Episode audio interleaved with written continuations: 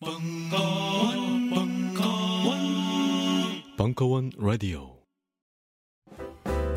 역사학자의 글부터 할머니의 이야기까지 역사를 알아가는 방법은 무궁무진합니다. 음악은 어떤가요? 대중음악 평론가 강헌의 전복과 반전의 순간 볼륨 2 강헌이 주목한 음악사의 역사적 장면들을 담은 전복과 반전의 순간 출간 기념 북콘서트에 여러분을 초대합니다. 2017년 5월 20일 토요일 저녁 5시 30분 벙커원에서 음악으로 보는 역사의 짜릿한 변주곡이 시작됩니다.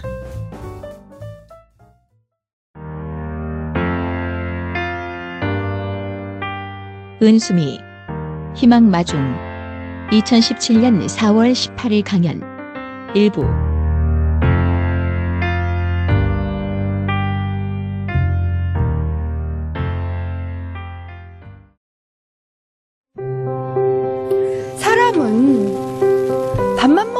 사는 존재가 아닙니다. 밥 이상의 것을 배려해야 하는 것이 사람입니다. 저는 포기하지 못합니다. 왜냐하면 저의 주인이신 국민이 살아가야 되니까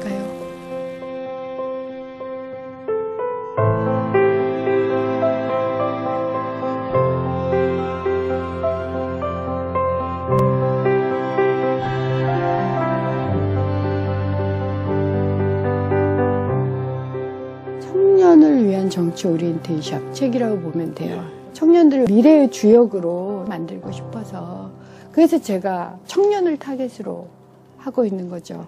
청년 의 시대는 항상 불안합니다. 그래서 제가 좀 응원을 하고 싶은 거예요. 저희가 20대 청년일 때는 제도를 바꿀 수 있는 능력이 없었어요. 도전하고 몸이 부서지는 수는 있었지만, 근데 제가 이제 50대예요. 작은 제도는 바꿀 수 있을 것 같아요. 청년들한테 이렇게 질문을 해봤어. 뭐 내가 딴짓 좀 해보려고 해.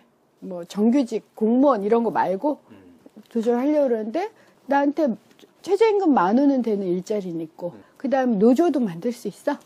뭐 이렇게 좀 판이 짜져 있으면 도전할래요 안 할래요 그러면 한다고 얘기해요. 할만하잖아. 실패할 가능성이 많지. 청년 시기는 99%가 실패 경험을 하는 시기예요. 근데 실패를 해도 돌아올 수 있는 숨 쉴 자리를 만들자. 그 정도의 제도 변화는 우리가 할 수 있다. 그 정도의 자신감이 있어요. 불평등에 대한 참을 수 없는 분노가 생긴 건 내가 그 친구들 좋아하기 때문이에요. 전 제가 사랑하는 사람들이 눈물 짓는 걸 원하지 않아요. 제 친구들이, 제 당장 눈에 보이는 공장의 친구들이, 공장의 노동자가 저한테 찾아온 비정규직 분들 이 이렇게 가슴 미어주는 꼴을 보고 싶지 않아요. 전 사랑이라고 생각해요. 그리고 그게 신앙하고도 관계가 있는 게 아닐까? 어릴 때 사랑을 가르쳐 준 건 신앙이기도 했으니까. 예수님은 사랑, 타인을 위한 희생. 그래서 저는 지금도 가장 소중한 건 사랑이라고 얘기하는 사람이에요. 사랑하는 것처럼 정치해야 됐다. 시민에 대한 사랑 없이는요, 정치 못해요. 저 같은 사람은 정치 못해요. 그러면 그 꼴을 어떻게 보고 살아요? 그렇잖아요. 진흙탕인데. 근데 내가 사랑하는 사람을 살리려면 여기서 견뎌야지. 이번 탄핵은 전적으로 시민의 힘이에요. 장막을 걷어낸 시민들의 용기, 담대함, 햇빛에 모든 걸 들춰냈다. 스스로 대단한 걸 한 건데. 믿지를 않아, 아직도. 자기가 한 게 무엇인지를 몰라.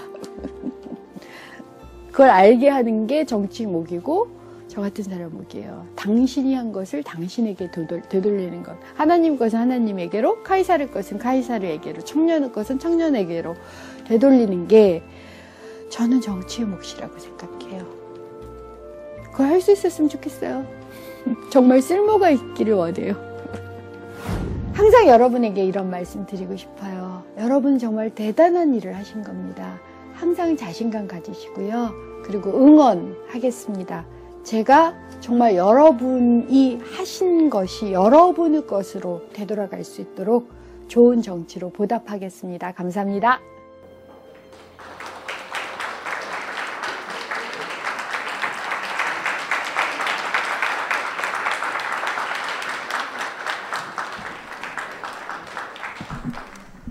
예, 반갑습니다. 방금 이건 뉴스앤조이의 이용필 기자라고 아마 제가 하고 싶은 말의 중요한 말이기도 해서 어, 우리 윤출판 대표께서 제 책을 내주신 대표께서 해주신 것 같고요.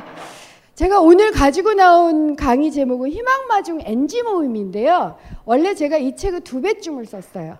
제가 강의 반은 책을 읽으시면 나오는 내용으로 하고요. 나머지 강의 반은 이유는 알 수 없어요. 그 반을 왜 그렇게 확 드러내 버렸는지. 하지만 어쨌든 거기 나온 내용들 중에 아, 같이 나누고 싶은 얘기들이 있어서 그걸 좀 반쯤 하는 걸로 제 강의를 해보겠습니다. 제가 매번 강의할 때마다 드리는 얘기예요. 저를 만나는 사람마다 낙선 후 똑 떨어지고 나서 뭐 하세요? 이런 걸 가장 많이 질문을 할, 하면 제가 전국을 돌면서 강의를 해요. 아, 제가 맨 처음에 강의한 날이 며칠이었는지 찾아봤어요. 5월 4일이었더라고요. 제가 선거에 낙선한 게 4월 13일이었는데 거의 추스릴 새도 없었어요. 그냥 5월 4일부터 강의를 시작해서 작년 11월에는 강의가 한 17회? 저 23번 정도 이 제안을 받고 11월은 자르고 자른 게 17회 정도였어요. 이렇게 오랫동안 강의라고 돌아다녀 보니까 여러분들 마음의 흐름, 특히 중고등학생, 대학생, 20, 30대가 저를 많이 불러 보시더라고요. 그러니까 흐름이 좀 느껴져요. 제가 강의에서 항상 빼놓지 않고 했던 말이 뭐냐면 여러분 대격변 의식입니다. 제가 5월에도 이 말로 시작을 했었어요. 바뀔 겁니다. 이렇게 강의를 할 때 촛불 전에는 여러분들께서 뭐라고 특히 청년들이 뭐라고 이렇게 손을 번쩍 들고 절대로 변할 리 없습니다. 혹은 뭐 대격변의 시기에 용감해져라, 도전해라 이러는데 우리한테 뭐 좀 바꾸라고 얘기하지 마세요. 우리 너무 힘들어요. 오늘은 당신 강의를 들으러 내가 이 자리에 왔지만 다음 주 면접 때는 내가 트윗과 페이스북마저 다 지울 거다. 책 잡히지 않을 거다. 그리고 당신의 시대와 달리 우린 도전할 수 없다. 내가 도전하다가는 덤터기 쓴다. 심지어는 고등학교 2학년생이 손을 딱 들고 저 18살인데요. 저희 어머니 아버지를 봐도 그렇고 저도 그렇고 세상은 단 한 번도 변한 적이 없습니다. 앞으로도 안 변할 겁니다. 이런 이런 얘기를 듣고 있으면 전 솔직히 가슴이 좀 미어지더라고요. 내가 틀렸나 이런 생각도 했었어요. 심지어 지방대 학생이 이렇게 손을 들고 도대체 이 지경이 되도록 당신은 무엇을 했습니까? 이런 질문 한 150명 정도가 있는 앞에서 소리를 지르더라고요. 제가 강의할 때 소리 지르고 표현을 하고 목소리를 내세요 막 이렇게 얘기를 하거든요. 정말 그러니까 부르짖더라고요. 그래서 내가 틀렸나? 아닌데 뭔가 흐름이 있는데 바람결이 바뀌었는데 이러다가 11월이 된 거예요. 10월 말부터. 전 11월에 사실은 강의 요청이 없을 거라고 생각을 했어요. 근데 그때가 가장 많았어요. 많았는데 그때 이제 강의를 하고 질문하면 바뀐 거예요. 제가 그 전까지만 해도 강의를 하면서 미안하다는 말을 입에 달고 살았어요. 여러분 에게 을 그렇게 고통스럽게 해서 너무 미안하다. 근데 어느 날 11월에 강의를 하는데 한 학생이 딱 일어나서 제가 질문하기 전에 이런 말씀 먼저 드리고 싶은데 미안해 하실 필요 없어요. 이제 함께 하면 되죠. 바뀐 거예요. 근데 바뀌었는데도 불구하고 질문은 이런 질문들이 나오기 시작하더라고요. 제가 알바를 해요. 야간 수당도 못 받아요. 근데 그 야간 수당 못 받는 알바도 포기를 못해서 그분이 주말 알바를 했었어요. 포기를 못해서 강화문 촛불에 못 나갔습니다. 앞으로도 못 나갈 것 같아요. 이런 제가 당신이 얘기하는 주체이고 시민일 수 있나요? 제가 너무 비겁한 거 아닐까요? 혹은 제가 이런 거 이제 광장의 조울증이라고 얘기를 하는데 제가 월요일 날에 촛 아니 토요일 날 촛불이 막 타오르는 걸 보면 가슴이 벌떡벌떡 뛴대요. 아 세상이 바, 바뀌겠구나. 그런데 월요일 아침에 면접 보러 가고 알바로 가고 출근하러 가면 아무것도 안 바뀌었다는 거예요. 아무것도 세상에 바뀔까요? 계속 물어봤어요 저한테. 탄핵 전에는 탄핵 될까요? 탄핵 후에는 헌법 헌재에서 통과될까요? 심지어는 정말 박사모가 폭동을 일으키는 건 아닌가요? 근데 이제 탄핵되고 조기 대선이 왔잖아요. 뭐라고 질문하냐면 야당이 집권하면 뭐 바뀌는 게 있어요? 혹은 정말 당신은 강 이 정치가 세상을 바꿀 수 있다고 믿으세요? 뭐가 단 한 가지라도 변할까? 이런 질문을 여전히 담고 있어요. 바뀔 거다? 아, 그래, 우리 승리했다? 이런 생각도 한편으로 하지만, 그러니까 당신 미안하지 해야지 않아도 돼요. 이렇게 얘기하지만 다른 한편으로 불안한, 여전히 저는 우리 대한민국 많은 청년들, 여러분들이 광장의 조울증 같은 걸 겪고 있다고 생각을 해요. 그래서 아직 영웅이 되기보다는 힐링을 원하세요. 치유를 바라세요. 제 강의를 듣다가 특히 여성분들이 우는 경우가 그러니까 제가 굉장히 심각한 강의를 하는데 그리고 슬픈 강의를 하지도 않는데 우는 분들이 계시는 것도 아직 이제 시작이다라고 생각을 해요. 그래서 그때 약속을 드렸었어요. 아, 여러분의 시대가 온다라고 제가 강의를 계속하고 헌법과 어, 온갖 법률이 정말 당신은 소중하고 당신이 대한민국이고 당신 한, 한 사람 한 사람이 건강해야 대한민국이 건강합니다. 라고 말씀드리는데 태어나서 지금까지 한마디도 그런 얘기를 들어본 적이 없다고 하시니 제가 그 말씀을 드리고 책으로도 내고 앞으로도 계속 계속 그 말씀을 드리면서 제가 사랑을 구해야겠습니다.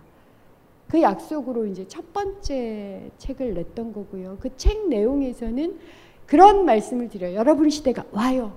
오고 있어요. 하지만 저절로 오진 않습니다. 왜 그럴까요? 제가 왜 그럴까요에 대한 대답은 의자놀이라는 대목이 있어요. 의자놀이라는 게 뭐냐면 가, 그러니까 간단하게 말해서 여기 10명의 사람들이 동그랗게 있고 10개의 의자가 있어요. 그래서 이렇게 의자놀이를 하는 건 이렇게 쭉 돌다가 자리에 이렇게 앉는 게 의자놀이 게임인데 그냥 앉으면 되잖아요. 호루라기를 불면. 근데 호루라기가 불어서 앉을 때마다 의자가 하나씩 사라지는 게임이에요. 그러니까 처음에 열, 10 명의 사람에게 10개 의자가 있다가 지금은 다섯 개쯤의 의자가 있고 그러면 그 의자에 앉기 위해서 얼마나 서로 경쟁을 피튀기는 경쟁을 하냐. 제가 강의에서 그런 얘기를 드려요. 우리끼리 경쟁하면 안 되잖아요. 의자가 저 위에 쌓여 있어요. 1% 재벌 대기업이 지금 쌓아놓고 있는 부가, 부동산이 960조고요. 그리고 그런 사람들이 쌓아놓고 있는 현금성 자산이 한 670조쯤 돼요. 천, 그러니까 한 1700조 되고, 우리 정부 부채하고 늘어난 정부 부채하고 우리가 가지고 있는 부채 합치면 또 1700조니까 이게 저울추가 이게 안 맞잖아요. 이 균형을 맞추기 위해서 우리가 의자에 앉아 있는 사람과 싸움을 하기보다는 저기 쌓여 있는 의자를 가져와야죠. 이런 말씀도 드려요. 그럴 때마다 뭐라고 하냐면 우리가 무슨 힘이 있는데요. 나라도 이 난국을 이 수렁을 벗어나야죠. 저는 그 의자를 가져올 자신이 없어요. 그러다 저만 이상인데요. 이런 얘기도 하시고 그래서 누구는 의자에 앉아 있고 그다음 제가 누구는 이렇게 뭐 성과연봉제로 잘리든 정리해고로 잘리든 혹은 요즘 청년들은 본인을 호모 사피엔스가 아니라 호모 인턴스, 호모 알바스라고 부르고 알바를 하면 알수록 바닥의 준말이다. 이런 거 그냥 그냥 자연스럽게 얘기해요. 그리고 그렇게 알바를 하면서 좋아 내가 삼각김밥하고 위대한 떡볶이 이걸 가지고 편의점에 사서 어떻게 세 끼를 잘 먹을 수 있는지 이런 것들을 트윗에 올리죠. 그러고 산다. 우리의 정찬이라 함은 편의점의 그런 그러니까 편의 저도 편의점에서 가끔 음식을 사 먹긴 하지만 정말 세세하게 잘 알고 편의점 음식의 조리법까지 저한테 가르쳐 줘요. 아유, 의원님 그렇게 먹으면 맛 없어요. 이거하고 이거하고 같이 드시고 그러면 2,000원 내에서 한 끼를 혹은 1,000원 내에서 한 끼를 해결할 수 있습니다. 혹은 뭐 민영화도 되고 산재도 당하고 그게 의자에 앉지 못한 사람의 현실이고 제가 사실은 2016년 12월에 현대건설에서 모 공사장에 붙여놓은 이 산재 간판 때문에 정말 화가 나서 제가 출연하는 방송에서도 이걸 크게 읽어드렸어요. 산재 간판에 뭐라고 쓰였냐면 원래 산재는 사용자 책임이에요. 근데 그 재벌 대기업에서 뭐라고 간판에 일단 사고가 나면 당신의 부인 옆에 다른 남자가 자고 있고 그놈이 아이들을 두드려 패고 당신은 사고 보상금을 써 없애는 꼴을 보게 될 겁니다. 제가 참 염치가 없다 이런 부드러운 말을 쓰는데 이게 현실인 거죠. 이 현실을 알고 있는 거예요. 매일 매 시간 겪고 있어요. 그게 아버지 일이기도 어머니 일이고 형의 일이기도 하고 누나나 언니 일이기도 하고 혹은 자신의 일이기도 하죠. 그래서 제가 그렇게 의자놀이가 헌법이 우리의 삶의 규칙이 아니라 의자놀이가 삶의 규칙인 사회를 책에서는 뭐 하청사회, 악의 평범성, 포스트 민주주의 이런 걸로 말씀을 드려요. 그래서 그 내용은 책을 보시면 나오는데 사례를 두 가지만 딱 제가 최근에 가장 지금 가슴 아프게 생각하는 사례가 두 가지예요. 하나는 고이 김군 그 몇 년 전 있었던 일인데 이번에 1, 2심에서 져서 지금 대법 아직 판결 안 나왔는데요. 예전에 우리가 배달 아르바이트, 배달 알바라고 불러요. 전국에 한 그런 청년들이 2만 명 정도가 있는데 이 친구들이 예전에는 식당에서 직접 고용했는데 요즘엔 그러지 않아요. 아, 요기요 배달의 민족이라는 앱이 있잖아요. 그 앱이 있고 그 다음에 그 앱의 앱에서 콜을 받는 식당과 아, 또한 배달 전문 대행 업체가 있어요. 요 3자가 배달 청년을 써서 건당 한 2,500원, 많으면 3,000원 정도를 받아요. 알바를 시키는 거예요. 근데 고용이 돼 있지 않아요. 이 친구들은 배달 자영업자예요. 혹은 배달 사장이에요. 건당 2,500원을 받는. 근데 이제 이런, 이런 18살짜리 친구가 당연히 도급제잖아요. 건당으로 받기 때문에 완전히 신호등 무시하고 마구 달려요. 보통 건당 15분에서 20분 만에 한 건을 해결하는 사람과 제가 인터뷰를 한 적도 있어요. 그러다 보니 이제 한 친구가 산재를 당해서 하반신 마비가 된 거예요. 18살이에요. 산재 보통 노동자는 산재보험에 적용되면 상당히 많은 보장을 받을 수 있는데 1, 2심에서 거절이 된 거죠. 너 사장이잖아. 노동자 아니잖아. 건당 2,500원을 받는 사장이 있는 사회. 이게 하나고요. 며칠 전에 또 하나 신문에 났는데 20살 편의점에서 일하는 친구인데 이 친구가 그 비슷한 나이 어떤 또 친구가 들어와서 커터칼로 위협을 한 거예요. 그래서 7만 원을 편의점에서 7만 원 훔쳤고 그 커터칼로 위협한 20대 그 청년은 자기가 이렇게 해서 감옥에 가고 싶었대요. 감옥에 가면 밥이라도 주니까. 근데 제가 그 친구도 가슴이 아팠죠. 더 놀랐던 건 이렇게 위협을 받으면 얼마나 무서웠겠어요, 밤에. 그 친구가 계속 일을 한 거예요. 그러니까 이제 인터뷰를 기자가 했죠. 왜 계속 했느냐 그랬더니 밤에는 우리가 최저임금 6,470원이에요. 밤에는 7,000원인 거예요. 그러니까 시간당 530원을 더 받기 위해서. 그렇게 두렵고 경찰에 가서 증언도 하고 했는데도 계속 그 알바를 한 거죠. 이게 저는 18살, 19살, 20살 살아남는 제가 그런 말을 드린 적이 있어요. 우리는 세월호 아이들이 수장이 됐죠. 죽었어요. 아직 아홉 명은 시신도 수술 못했는데 만약 그 친구들이 살아 있다면 살아있는 이 친구들의 현실이 만약 이거라면 우리는 어떻게 해야 되는가? 전 이건 정말 정치인, 저 같은 기성세대가 해야 되는 질문이라고 봐요. 그러니까 그런 얘기들을 쭉 써놓고 그러면서 제가 세상을 바꿀 수 있습니다. 특히 그럼에도 불구하고 여러분의 시대가 옵니다. 저도 좀 의심을 했는데 여러분 스스로 이런 절망 속에서도 촛불을 들었잖아요. 세상을 바꾸자고 스스로 소리쳤잖아요. 불가능한 일을 해낸 거예요. 제가 60항쟁일 때 저도 20대였어요. 저보다 훨씬 더 어려운 조건에서 어려운 도전한 겁니다. 스스로를 믿으십시오. 제발. 여러분은 무한한 가능성을 가지고 있고 바로 그러한 여러분이 날아오르는 걸 보기 전까지는 저는 절대로 포기하지 않습니다.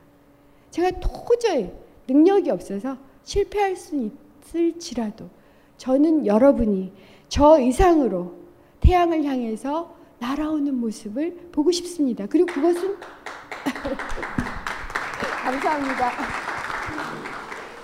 그리고 그것은 별로 어렵지 않다라는 말씀을 드리고요. 제가 책에서는 그런 얘기를 해요. 그냥 기본을 지키자. 그러니까 의자놀이가 아니라 헌법, 아주 기본적인 헌법 조항이 우리 삶의 조건이 그러니까 규칙이 되게 하자라는 말을 하면서 두 가지 말씀을 하나는 내셔널 미니멈 국민 기본선 그냥 기본선만 지키자 이건 제가 직접 청년들한테 물어보면서 정한 기본선이 제가 어떻게 물어봤냐면 원하지 않아 공무원이 되는 걸. 나 공공부분 가는 거 그렇게 재미없어. 난 좀 딴 것을 하고 딴 도전을 하고 싶은데 실패할지도 몰라. 그런데 만약 당신에게 최저임금 1만 원은 되는 일자리 그러면 지금 현금, 지금 당장은 못 만들 지금 현금을 209만 원을 보장해 주는 거예요. 하루 8시간 일주 이 40시 아 하루 8시간 일주 5일을 근무한다라는 조건이면 209만 원을 보장해 주는 거죠. 그런 일자리가 있어. 실패해도 그런 일자리는 있어. 그게 기본이야. 그리고 만약 일자리를 구하지 못하는 경우들이 굉장히 많아요.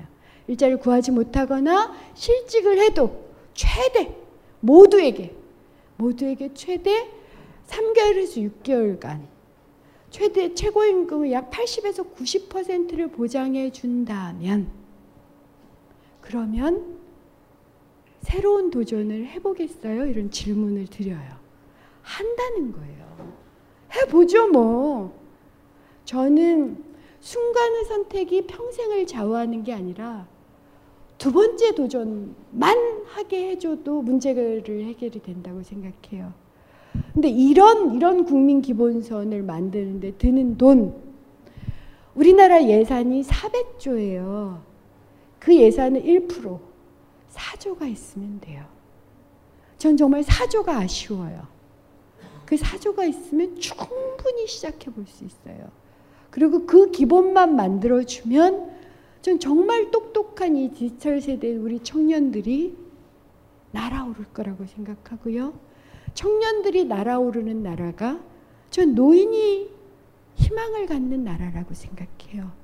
한편으로는 이제 책에서는 이런 말씀을 드리고 또 한편으로는 그런데 제가 노력하겠습니다. 이런 얘기가 제가 이제 민주당인 건 아시죠? 민주당 문캠에 있는데 문재인 캠프에서도 이런 내용들을 계속 발표하고 있죠. 거의 비슷해요. 뭐 다른 후보들 공약도 많이 수렴되고 있지만 전 이걸 기본을 지키는 걸 이 정도는 목숨 걸고 하자. 근데 이렇게 정치가 목숨 걸고 한다 해서 모든 게 해결되지 않잖아요. 단지 틈새와 여지가 생기는데 이 틈새와 여지 속에 시민들, 청년들, 40대, 50대 촛불을 들었던 사람들을 이름을 새겨 넣자. 그러지 않으면 정치는 다시 돌아가요. 악어 입을 벌리는 것 정도가 이번 대선인데 만약 우리가 그 악어의 입에 화살을 쏘아 놓지 못하면 다시 악어는 입을 다물 겁니다. 정치는 되돌아갈 거고요. 저 같은 사람은 완전히 실패한 정치인이 될 겁니다. 라고 말씀을 드리면서 일상의 정치를 어떻게 복원할까. 이런 것도 정치라고 제가 말씀드려요. 저희 북콘에 와서 서로 얘기를 나누는 것. 하여튼 이런 여러 가지 얘기들을 쓰고 있어요. 그게 이게 제가 이렇게 스포일러를 하면 여러분들이 안 사실까봐 걱정이긴 하지만 책의 대부분이에요. 그리고 그걸 여러분들이 할 수 있다는 걸 제발 믿으십시오. 제가 그래도 여러분들보다 조금 나이가 더 들고 조금 더 경험을 했는데 정말 대단한 일을 하신 거예요. 심지어 저희 486 세대, 저 나, 저와 나이가 같은 세대들께도 그런 말씀을 드려요.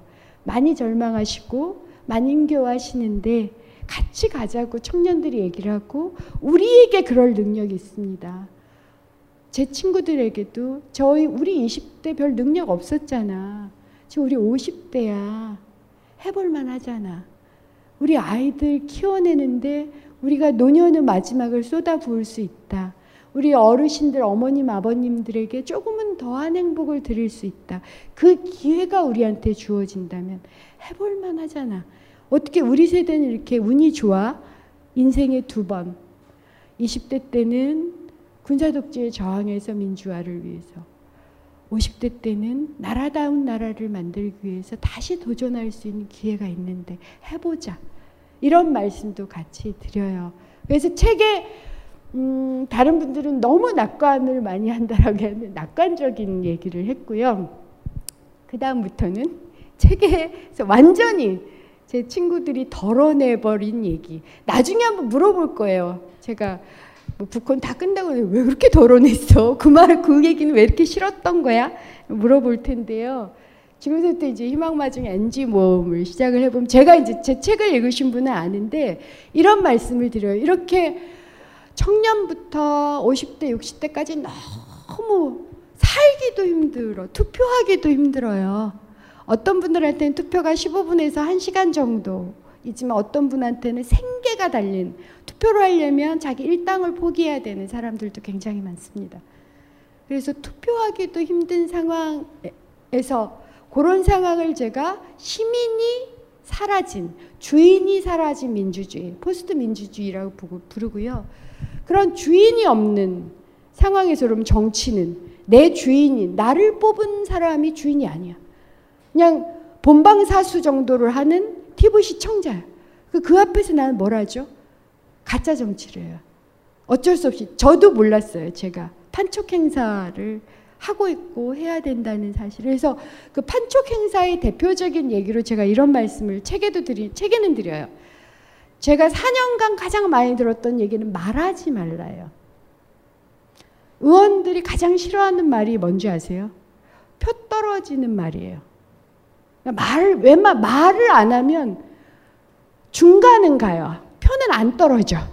그러니까 세월호 말하지 말고, 뭐 말하지 말고, 말하지 말 실수하면 끝장이야. 이런 게 있어요. 말하지 말라.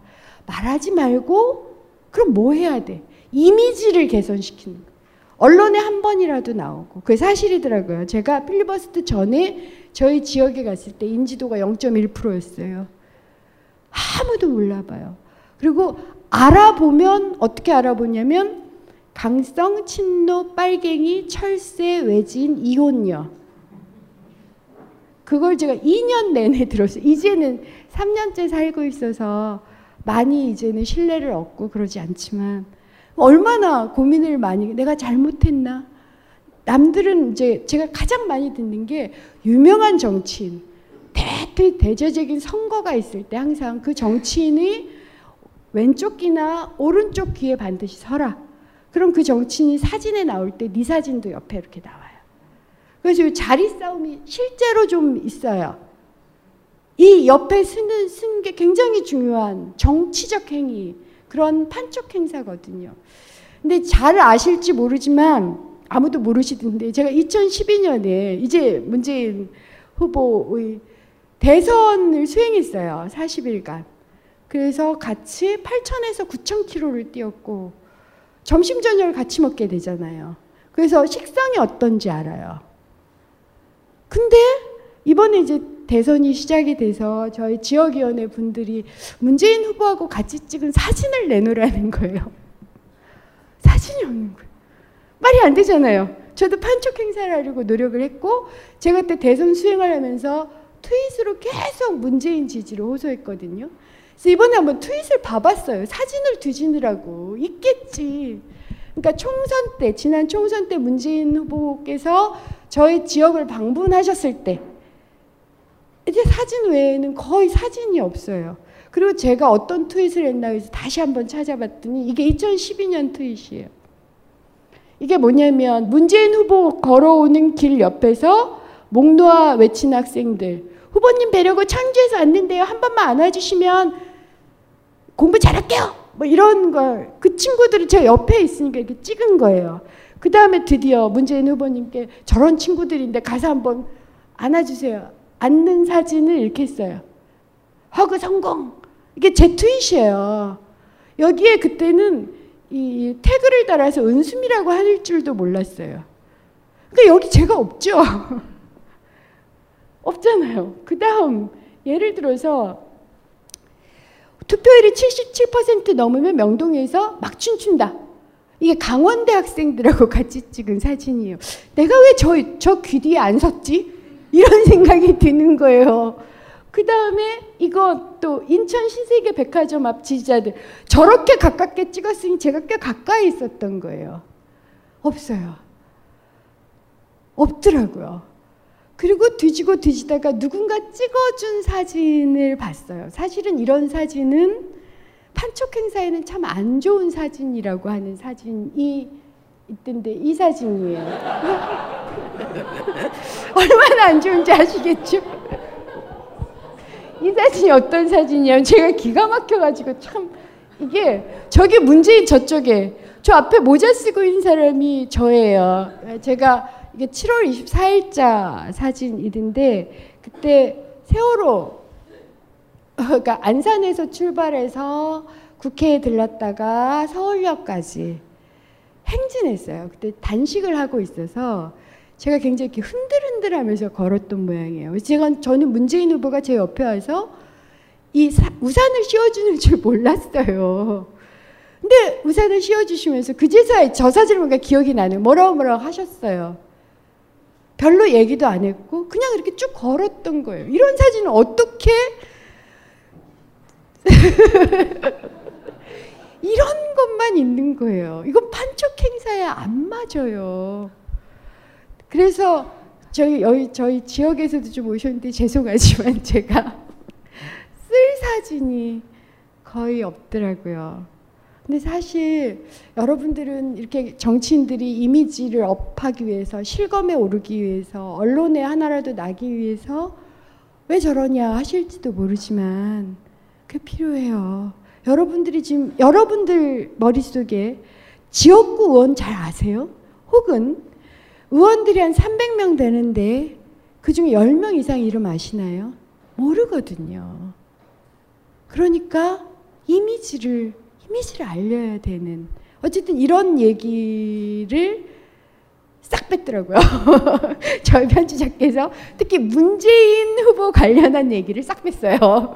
그래서 그랬고요. 또 하나 제가 이게 이건 제가 감옥 얘기도 좀 나와요. 필요 그러니까, 그러니까 아마 제 편집자는 그런 생각을 한 것 같아요. 제 친구이자 또한 객관적인 편집자로서 이건 자서전이 아니야. 그러니까 필요한 정도로 과거를 돌아보고 현재와 미래를 해야 돼. 그래서 감옥 얘기 같은 것도 굉장히 많이 잘라냈는데 저는 사실 그건 별 생각이 없었어요. 그렇지 당연하지. 우리가 왜 과거를 왜 뒤돌아보고 살아? 우리 아이들을 위해서, 우리 어르신들을 위해서, 우리 친구와 가족을 위해서 앞만 보고 가야지. 이런 주변을 껴안으면서 그래 뚜벅뚜벅 가야지. 근데 이게 뭐였냐면 제가 그럼에도 불구하고 과거를 떨쳐버리지 못하고 여전히 힘들구나. 더군다나 저한테 질문하시는 분들 중에 그런 질문하시는 분들이 당신도 꽤 어렵게 살아온 것 같아. 어려운 경험을 한 것 같은데 어떻게 넘어서냐고. 나 너무 힘든데 너는 어떻게 넘어서니? 이렇게 물어보는 사람들이 꽤 많아. 많아서 이 사건 때문에 제가 다시 한번 기억을 떠올려 책에도 약간은 나와요. 이 사건이 뭐냐면 박근혜 대통령께서 아실 거예요. 전 대통령이시죠. 박근혜 전 대통령께서 혹은 피의자라고 불러야 하나요? 어, 그 독방 3.5평짜리 독방이 지저분하다고 도배를 요청하고 그러니까 이건 불법인데 그 이 직원들 분치소 직원들 방에서 잤다. 제가 이제 이걸 딱 접하자마자 제가 항상 두려움과 공포와 아픔은 살감 밑에 쌓여서 사라지지 않습니다라는 얘기를 저는 그래요. 여러분 어떠실지 모르겠는데 이 다시 살감 밑에 쌓은 상처가 아우성을 쳐서 정말 울었어요. 페북에다 이제 다 울고 나서 페북에다 뭐라고 글을 썼느냐면 29살 청년이 떠오른 거예요. 청년 은수미. 29살 청년 은수미는 한 달간 안기부에서 고문을 받고 너덜너덜해진 몸으로 1.5평짜리 그 임시 거처였어요. 구치소로 방으로 독방에 넣어졌는데 안기부를 벗어났다라는 고마움으로 너무 행복했던 거예요. 그러니까 이게 흐릿한 전, 이 배경, 그러니까 전등이었는데, 이렇게 잠을 자려고, 그러니까 자정 넘어서 이렇게 딱 넣어줘서, 잠을 자려고 하니까 사각사각, 사각사각 소리가 나요. 뭔 소리지? 눈을 떴더니 바퀴벌레들이 왔다 갔다 하는 거예요. 보통 때 같았으면, 아! 하고 소리 지르를 텐데, 그마저도 괜찮더라고요. 그러면, 그래, 내가 죄가 있었다고 치자. 내 양보해서 그때 29살 청년의 죄와 지금 국정농단을 해서 나라를 말아먹은 박근혜 전 대통령의 죄 중에 누가, 누가 무엇이 더 무겁지라는 질문이 떠오르는 거예요. 그러니까 제가 말씀드리고 싶은 건 저도 계속 힘들고 아프고 그래요. 근데 제가 넘어서는 방법은 뭐냐면 사람이 약하지. 약한 게 사람이야. 너 약해. 근데 대견하다. 너처럼 약하고 겁 많고 맨날 부들부들 떨고 불안증도 있는 사람이 참 잘 버틴다. 참 대견하다. 참 예쁘다. 이렇게 저는 저 스스로를 위로해요. 그래서 여러분도 제가 그런 대답을 한 적이 있었거든요. 여러분도 서로 예쁘다.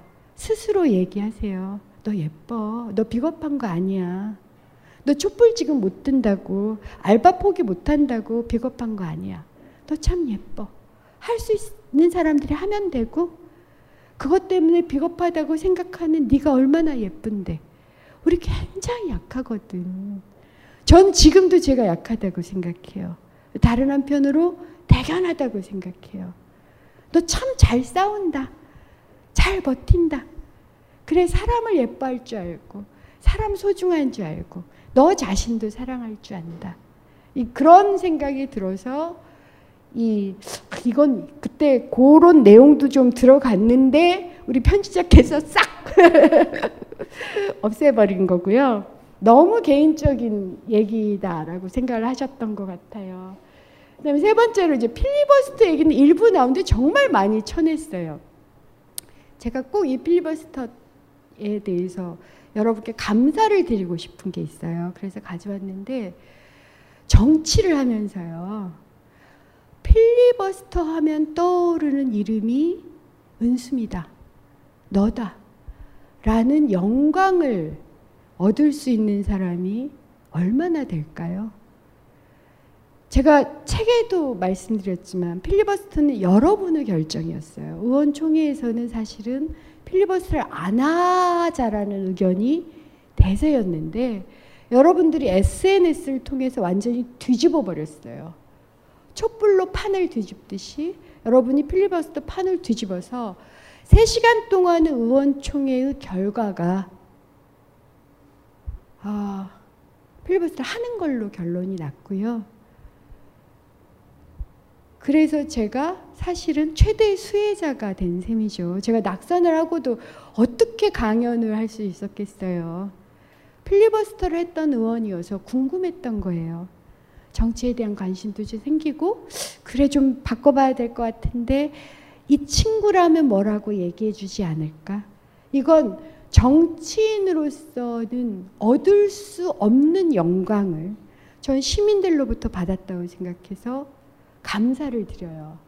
얘기를 꼭 드리고 싶었고 또 하나 얘기는 필리버스터 관련해서 제가 이제 필리버스터 끝나고 나서 파파이스 김어준 총수가 나오라 그래가지고 나갔어요. 그래서 어땠느냐라는 느낌을 묻길래 뭐라고 답변했냐면 지구인과 이티가 이렇게 만나는 것 같았다. 저 4년간 저 나름으로 꽤 노력을 했는데 반응이 없었다. 아무도 날 알지 못해. 아무도 내가 365일 동안 320 번 정도 현장에 가는데 신문에도 안 나, 언론에도 안 나, 실검에도 안 올라. 그래서 내가 이상한 사람인가? 내가 비정상인가? 혹은 내가 만약 눈감 눈 그러니까 눈먼 도시 눈 유일하게 눈 뜬 사람일까? 도저히 납득이 안 갔는데 필리버스터 끝나고 나서 알았어요. 여러분과 제가 같았다라는 걸. 그래서 처음으로 아 이렇게 만난 느낌이었는데 제가 며칠 전에 오늘도 저 강의 들으러 왔는데 제 이제 제가 기여하는 학생 친구를 하나 만데 그 친구는 거꾸로의 느낌이었대요. 자기와 자기 친구들이 정말 이상하다. 우리가 정상이 아니다. 이렇게 생각을 했는데 의원님의 필리버스터 그리고 그 이후의 필리버스터를 보면서 아 우리가 이상한 게 아니야. 우리가 이거 부당하잖아. 이건 정의롭지 않잖아. 세상이 이래도 돼? 이렇게 생각했던 우리가 진지충이거나 이상하거나 그런 거 아니야. 라고 생각했대요. 그러니까 저하고 같았던 거예요. 그래서 다른 한편으로 여러분들께 감사드리면서 아마 우리는 처음으로 우주와 우주가 그때 서로 정치와 시민이 정치라는 우주와 시민이라는 우주가 만나게 됐던 게 아닐까. 그리고 그만한 힘이 우리 사회에 여러분들께 있다. 그리고 바로 그것이 저한테 얼마나 커다란 위로가 되는지를 말씀드리고 싶어요. 제가 항상 여러분들께 위로합니다. 응원합니다. 힘내세요. 라고 얘기하는 이유는 제가 여러분께 받은 걸 여러분들께 돌려드리고 싶어서 그래요. 제가 이 자리에 지금까지 낙선한 의원으로서 굉장히 당당하고 용감하고 그 다음에 낙천적으로 살 수 있는 건 여러분의 마음을 읽었기 때문이고 우주와 우주가 만나는 경험을 했기 때문이고 우리가 서로를 사랑한다는 걸 알았기 때문이라 이런 말씀을 드리고 싶어요. 요 얘기도 너무 감정적인 것이어서 많이 잘렸어요. 그리고 제가 나중에 초안을 봤더니 자를만 했더라고요. 표현을 잘 못했어요. 표현을. 고맙게 생각해요. 잘라준 걸. 이렇게 NG 모음으로 다시 얘기를 할 수 있어서요. 전 이건 아까웠어요. 이건 솔직히 지금도 아까운데 이게 맨 마지막 맺은말이 정치를 통해 세상을 바꾸나 거기까지는 제가 동의했는데 제가 사실은 그 내용을 정치와 사랑을 비교하면서 썼는데 편집자가 사랑 부분을 다 빼버렸어요. 과감하게. 제가 예스를 했어요. 왜냐하면 아 올해 그러니까 꽤 준비를 했던 책이지만 탄핵 있고 뭐 이래서 저도 준비도 못했고 제가 좀 몸이 아프기도 했어요 한 달 정도 그래가지고 늦어지기도 해서 다듬지 못한 생각이기도 했는데 그래도 드리고 싶은 말씀이 사람들이 많이 저한테 물어요 당신은 왜 불평등에 분노하십니까? 당신의 가치관과 당신의 신념 때문이십니까? 이렇게 계속 물어요. 저도 끊임없이 생각을 해봤어요. 제가 왜 불평등과 부정의함 앞에서 어떨 때 이렇게 이성을 잃을 정도로 화를 내는지. 전 사랑이라고 생각해요. 내가 나를 사랑할 뿐만 아니라 세상을 그리고 사람들을 참 좋아하게 됐구나. 그래서 그 사람들이 피해를 보거나 희생을 당하는 게 싫어요. 이 싫다는 감정을 이제 좀 객관적으로 녹여야 되는데 아직도 부정의한 것은 싫어요. 라고 얘기할 정도 아직도 많이 녹이지는 못했어요. 그래서 제가 사실은 처음에는 어떻게 생각했냐면 사랑하듯이 정치하지 마십시오. 이런 얘기를 제가 간혹 했어요. 그게 무슨 뜻이냐. 사랑은 맹목적이잖아. 이게 도깨비 몰아보기를 했어요. 그때 도깨비 몰아보기에 나온 그 시집. 전그 시집을 살, 살까 하다가 엄청나게 많이 팔렸다 그러더라고요. 내 책은 안 팔리는데 이 책만 또 사줄 수 없지. 그래서 제 책을 제가 다시 그 책 사는 대신 제 책을 사고 그 책은 읽었어요. 그냥 서점에 가서. 근데 그 장면이잖아요. 사랑은 굉장히 맹목적이지 아시잖아요. 전 사랑은 지금도 맹목적이라고 생각해요. 내가 제가 누군가를 사랑한다. 이 수많은 수천 명의 사람 중에서도 오직 한 사람만 보여요. 보일 때가 여러분들 있으시죠. 맹목적이에요. 내가 그 남자를 그 여자를 왜 사랑하는가 묻는 건 우스워요. 그냥 좋아. 머리부터 발끝까지 그냥 확 빠져요. 남들이 뭐라 그랬든 물론 거기에 깨어나는 건 그 다음 문제예요. 맹목적인데 전 정치는 맹목적인 게 아니라고 맹목 정치를 맹목적으로 하는 사람은 굉장히 위험한 사람입니다라고 많이 생각했었어요. 그래서 제가 강의를 할 때 주변에 이렇게 정치 하시는 분들한테 정치 왜 하세요라고 꼭 물어보고 대답을 못 듣는다 하도 그 사람이 그냥 내가 하면 좋을 것 같아서 그냥 하고 싶어서 그거 하면 내가 잘할 것 같아서 직업이니까 그거 외에는 할 일이 없어서 이렇게 대답할 것 같은 사람은 조심하십시오. 그 사람을 딱 떠올리고 저 사람 왜 정치하려고 한다. 라는 게 한 문장으로 정리되는 사람이 있어야 됩니다. 심지어는 이게 정치인뿐 우리가 투표할 때도 내가 이 후보한테 왜 투표하지가 매우 맹목적인 경우는 조심하셔야 됩니다. 왜냐하면 시민은 주인은 추종자가 아닙니다. 주인은요. 추종자에서 참여자로 참여자에서 주체로 변화하는 과정을 겪을지라도 주인은 주인입니다. 내가 그 사람을 주인이 추종할 수 있어요. 하지만 주인은 주인이어야 됩니다. 스스로도 맹목적인 건 좀 위험하다. 그래서 저는 정치는 사랑은 맹목적이지만 정치는 맹목적이 아닙니다. 라고 말씀드렸다가 강의하는 과정에 배웠어요. 그런데 동시에 정치하듯이 사랑해야 된다. 왜냐하면 사랑과 정치의 공통점을 저는 하나라고 보는데 사랑과 정치는 모두 다 세상을 향해서 타인을 향해서 열려 있어요. 아시겠지만 그리스 신화, 나르시스 신화를 보면 자기가 자기 물에 비친 자기 자신을 사랑해서 빠져서 죽잖아요. 이처럼 사랑도 정치도 자기에게 갇히면 위험하거든요. 저는 박근혜 전 대통령도 자기에게 갇혔었던 거라고 생각해요. 근데 사랑도 정치도 타인에게 무한히 열려 있는. 그래서 내가 그 사람을 사랑하는 것이 나 희생이나 헌신 보상을 요구하는 게 아닌. 제가 지역에선 그런 말씀을 정말 이게 진심으로 하는 얘기라는 걸 잘 모르실 텐데 저는 제가 낙선했을 때 서운하시죠? 이렇게 얘기를 해서 짝사랑을 하는 사람은 내 짝사랑을 받아주지 않았다고 서운해하지 않습니다. 내가 사랑을 한 건데요, 뭐.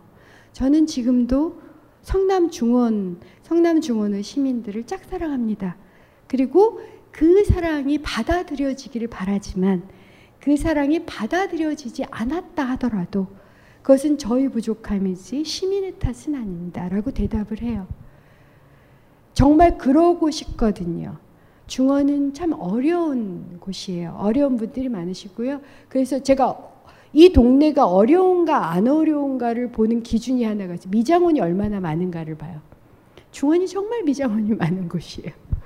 미장 원장님들하고도 요즘 수다를 많이 떠 힘든 곳인데 그분들을 중산층의 도시로 만드는 게 저희 꿈이에요. 그러면 투표하실 중원이 투표율이 낮거든요. 투표하실 흔쾌하게 투표하실 수도 있을 거고 시민으로서 자유를 만끽할 수도 있을 거다라고 생각하고 그런 마음으로 제가 짝사랑을 해요. 저는 그렇게 정치가 사랑하는 것처럼 해야 된다라는 걸 4년 필리버스터 그다음에 지역에서 이제 3년째 정치라고 그러면서 배웠어요. 그래서 이제는 많이 정리가 돼서 다음에 또 이렇게 이제 대선 끝나고 나면 또 본격적으로 제가 강의를 시작을 할 건데요. 강연을 하게 되면 그때 또 들은 새로운 질문, 새로운 얘기, 새로운 소통을 가지고 아마 다음 책을 뭐 내년이나 내후년이든 쓰게 될 것 같고요. 그래도 올해 책이 하나 또 나와요. 그게 이거 원래 약속된 게 재벌이 말하지 않은 돈 버는 비법이라고 해서 거기서 고소 고발을 당할까 봐 너무 구체적인 이름이나 내 자료가 너무 구체적이어서 그건 법률적인 자문을 받고 낼 생각인데 그것도 한 70%쯤은 이미 정리가 돼 있어 19대 국회 때 제가 모았던 자료 증거들을 가지고 얼마나 재벌 대기업이 중소기업을 우리 아이들을 우리의 미래를 약탈하고 있는가를 아주 세세하고 구체적으로 하나하나 이름을 거명해요. 그래서 명예훼손 당할 수 있겠구나. 아무리 자료가 사실일지라도 매우 조심하겠지만 어쨌든 그렇게 여러분들께 아, 정치를 여러분들이 바꾸면 정치가 여러분들에게 반응하고 여러분들한테 귀를 기울이도록 만들면 그리고 그럴 능력이 여러분들은 있고요. 그러면 작지만 변화가 일어납니다. 그렇게 여러분의 시대가 올 겁니다. 라고 말씀을 드리는 것으로 일단 제 강의는 끝내고요. 한 10분 정도 쉬고 나서 질의응답을 질문을 해주시면 저희가 질문을 가지고 2부를 진행하도록 하겠습니다. 감사합니다. 벙커원, 벙커원, 벙커원 라디오.